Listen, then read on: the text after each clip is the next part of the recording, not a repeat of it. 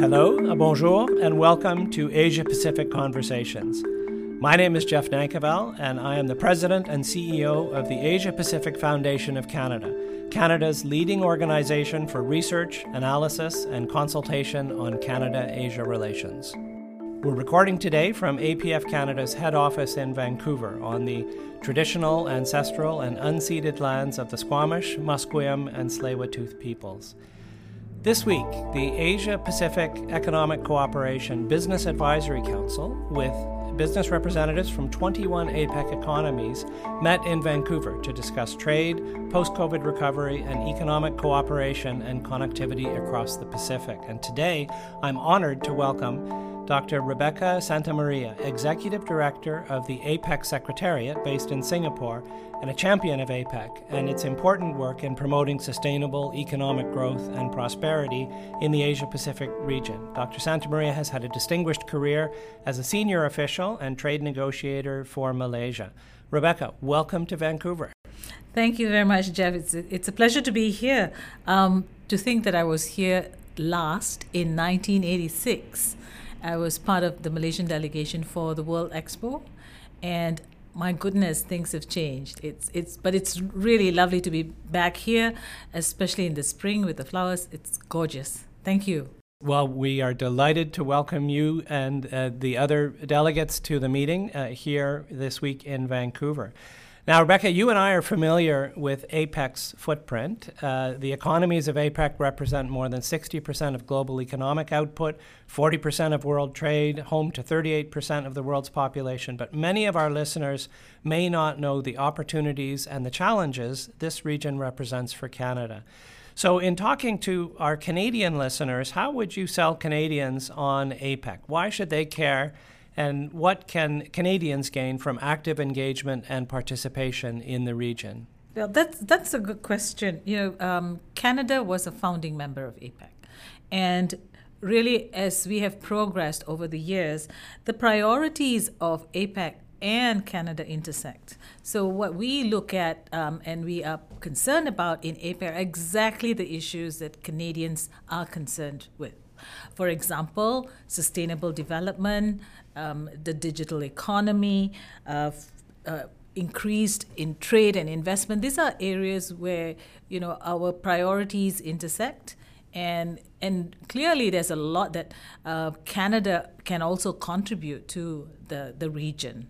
Well, so not not to complicate things further, but APEC partners now account for more than 80% of Canada's total trade in goods and four of our top five trading partners. So the US, China, Mexico, and Japan are all APEC members. But let's talk about what's happening here in Vancouver this week. The APEC Business Advisory Council, or ABAC, which has been meeting uh, here for its second meeting of the 2022 APEC year. And I wonder if you can explain for our listeners the role of this uh, Business Advisory Council within APEC and how Canada has, or maybe hasn't sufficiently, been leveraging this opportunity to make recommendations from the business community around APEC to APEC's government leaders. Jeff, the, the value of, of APEC is the fact that we have as our partners the business community. So the APEC Business Advisory Council has a key role in the work that we do. You know, as policymakers, policy is not made in a vacuum. So you you need to have uh, some reality checks, and those reality checks are provided by the business community. So they are an integral part of what we do, and you know they also keep us keep us grounded. It's it's no point having high level ambition, which don't mean a thing to your average business person. So so that's why the conversations this past few days with the business community is so important. You know, when, when you're talking of um, trade and trade facilitation, more importantly, is what what value will it bring to the business community? How do the business folks see it? You know, um, what can they take away from all these high level conversations that the, the policymakers have. So, to, and the last two days, I thought um, the work done by the business community, putting together concrete um, suggestions and proposals for policymakers to take forward next uh, um, in middle May when they meet. And, and what lessons uh, would you say APEC has drawn from the pandemic? And, and how has the bloc contributed to the global recovery effort as economies uh, come out of, hopefully, come out of the worst of the COVID pandemic? One, one clear lesson that we have uh, to take away from, from this, uh, the pandemic was really about digitalization. I mean, we had very high level conversations about the importance of the digital economy, but COVID brought it home. You know, and we've had to pivot very quickly in how we did our work and how we engaged uh, this 21 economies across various time zones. How did we do that? And what could we do more of to leverage on technology so that we can deliver and we can have those very important discussions that matter to business. I think that's that's one key key lesson that we all learned from the pandemic. So it, it sort of shone a, a brighter light on the significance of the digital economy. You know, we can talk of, uh, and it brought home also lessons around the digital divide, what we needed to do in terms of infrastructure, in terms of regulations, you know, and, and how uh, we could work better with the business community, with the technocrats, and technology. So, if that wasn't enough to have on everyone's plate, we now have uh, the eruption of the conflict in Europe. And um, I'm curious uh, to hear from you on, on how APEC as an organization and APEC's member economies, as they interact, are preparing or bracing for the economic impacts that are starting to flow now from uh, events in Europe. And, and what steps is APEC taking, if any, to respond to this, this uh, violent global disruption that has uh, as a result of, uh, of Russia's invasion of Ukraine? You know, in, in APEC, um, we've faced a host of challenges over the years in different forms. Yes, uh, the intensity may vary, and but what, what is important is that there is the will to work together to see how we can overcome these challenges. Uh, it's it's not going to be easy. The disruptions that we saw from COVID, the, the disruptions in supply chains, for example, and um, you know there was much work that was done with with the business community uh, in in us relooking our rules, our regulations to facilitate business to ensure that uh, goods, especially essential goods, flowed during this difficult time um, what do we need to do to ensure that the supply chains continue to remain open and to facilitate business. Uh, yes, we will have. And, and we well we no one saw this coming, uh, so the, the supply chains will or are being disrupted, and that's why it's important to have those conversations because these these are global challenges. So we need a global response.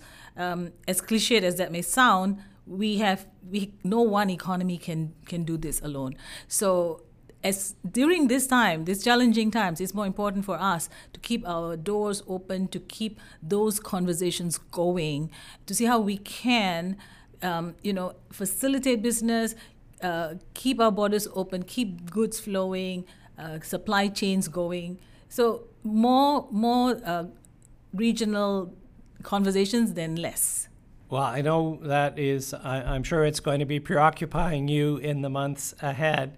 Um, at the same time, uh, and you've touched on already digitalization, uh, I've noticed in the discussions of the Business Advisory Council this week that digitalization is something that really flows across uh, all of the work groups in APEC, and uh, particularly for this Business Advisory Council. And um, I'd be interested uh, to let you go a little bit deeper into where this is going now um, and in terms of the work agenda for, for APEC and for bodies like ABAC that are, that are a part of the APEC family.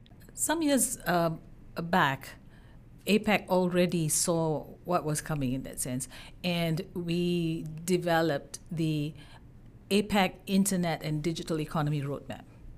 So what is happening now is that there's further emphasis to ensure that those 11 key areas in the roadmap are implemented.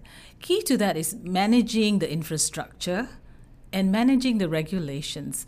So, tied back again to see how our regulations on data flows, for example, you know, sharing of data, these things matter, uh, not just for businesses, not just for big business, but for, for the small enterprises, right, the SMEs. So how do we do this? So and, and as you said, it's cross-cutting. So the work um, is taking place not just in the digital economy steering group at APEC, but also in the SME working group, in the health working group, because now you've got another dimension added, which is tele telehealth, for example. Um, you know, for the longest time it was e-commerce. We were all wrapped up in e-commerce, uh, but with with um, the pandemic and us having you know constraints on our travel, for example, e commerce became even more important. But what also surfaced was the digital divide. I mean, you, you can talk all you want about e commerce, but if you don't have the necessary infrastructure, one, if your folks are not skilled, given the necessary skills to look uh, to use those those uh, those tech uh, tech tech uh, what you call this the technology it, it still doesn't doesn't help. So the work that we do in APEC, in that sense, to build capacity around the digital economy, to have uh, sharing of best practice, looking at regulations. Um, now, what what is called tech, um, technological uh, regulations, those things matter, and those things are, are really what is uh, what what's putting APEC, you know, uh, right up there in deal in helping economies and businesses deal with these challenges. And there are other organizations in the world under the UN umbrella, uh, World Trade Organization, uh, other groupings of, of countries, and um, how how does APEC what's what's the special contribution that APEC can make in the way that it's structured, and and what would be a few examples of the things, the ways in which APEC has helped to advance, uh, you know, make progress on these issues. Let me just use um, the safe passage work. You know, when, when COVID hit and, and businesses found that they could not travel, and that was a major impediment to how we used to do business in the past. So, one of the key proposals from the APEC Business Advisory Council was how do we get business going again? How do you facilitate safe travel, safe passage? And and that's a key aspect of the work that is being done. Uh, we've we've had various discussions, uh, uh, not just among the APEC member economies, but with the international bodies, because some of these are very specialized work and you know that's being done and you don't want to duplicate stuff and you want to be able to tap into the expertise that's already out there. So um, apec then engaged with IATA ICAO, WHO, to see how, you know, to, to, to have a better understanding of what they're doing and how together we could uh, improve or, or facilitate the business travel among ourselves. And uh, another area that Canadians are particularly interested in is the energy sector. And, uh, and in, in this year, we're all talking about energy transition, a transition to cleaner forms of, of energy, renewable energy. Um, and I know this is an area also of focus for APEC that I think is of uh, great interest to Canadians. Yeah, uh, you know, sustainable uh, economic development, the environment concerns have uh, become more and more uh, front and center in the work that we do. As we were drawing up the vision for APEC going forward, the sustainable economic development and sustainable development is, is one of the key pillars of work. We have the energy working group. I mean, there's there's a lot that needs to go into this discussion. Uh, what what do you mean by green financing, for example? You know, what is it about? Um, uh, energy transition. How? What do you mean by energy transition? So these are conversations that are being held, and uh, a key part of this is also the definition, the taxonomy around what is and isn't the green green economy. Um, Thailand, as the host of uh, of APEC this year, has also put focus on uh, the bio circular economy and energy uh, transition, uh, green energy. That's that's key uh, in that discussion. So we have the energy working group, as I said, and there, uh, folks, um, economies share best practice on how different economies are dealing with uh, clean coal, for example, you know, uh, renewables. What does it cost? Um, what regulations need to be put in place? What kind of investments are necessary? So these are, are, are really um, important discussions that are taking place in APEC. And and would it be fair to say that that one of the key contributions that that APEC has made and can make in these uh, in these global discussions and in the global development of ideas and putting ideas into implementation is in the very nuts and bolts kind of plumbing work of of coming up with, as you say, these taxonomies, definitions. If we're going to talk about trade in environmental goods, what's an environmental good? And and one of the the functions that that APEC has developed within an ecosystem of other organizations and bodies in in the world's uh, architecture um, has been to produce to do the really hard work. You roll up your sleeves and and you know through endless discussions come up with uh, the details and, and, and bring examples or usable uh, categorizations that can then feed into the work of, of other bodies. Is that a fair way to, to describe it? Yeah, I, I think one example of, of the kind of practical work that we do in APEC is the work on environmental goods, for example. One, one um, challenge when you're talking about environmental goods or environmental services is, is the definition. What is an environmental good? What, what constitutes an environmental good? So APEC in, in the year in 2011 began in earnest to look at this and, and draw up a list of products um, of environmental goods. And from therefrom you, you, you, you derive a definition, right? And working with member economies, came up with that list. And you know, APEC is a non-binding body. We do not sign agreements as such. But what we what we can do is further that discussion at a higher level in a more binding body. So with that list of, of environmental goods that we had, it, we escalated it to the WTO, and now you have an agreement. Um, and you know, to think that that the genesis of that agreement was the w, was APEC. So that's a major contribution. Um, likewise, we have uh, trade facilitation. I mean, what is trade facilitation? What does it mean? So again, much of the work was done in APEC, and then APEC contributed to that discussion to make it more binding in the WTO. And we keep um, at it, we keep uh, highlighting to our members that everyone needs to, uh, you know, implement those agreements in that forum because you don't you don't have the teeth as it were because we are a voluntary non-binding body but at the WTO you do have. So encouraging our members to sign on to the WTO trade facilitation agreement and implementing it because it makes business sense. So before we let you go today um, uh, can I ask you about your thoughts on the future of APEC and on Canada's engagement with APEC, and uh, maybe particularly what that means for for young people and leaders of tomorrow, and for Canadians as uh, as citizens and residents of uh, an Asia Pacific country that doesn't always see itself as Asia Pacific. Yeah, you know, Canada, as I said, is a founding member of APEC, and uh, in in we, we did a, a survey uh, in 2020 December 2020 to find out how folks in the region think about APEC, and really, there's a lot more work that we can do with Canada to increase awareness of the work that's being done by this body in a time of, of uh, much uh, challenges.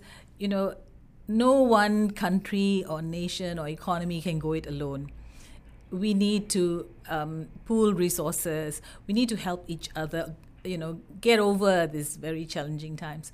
And canada clearly has a role in that.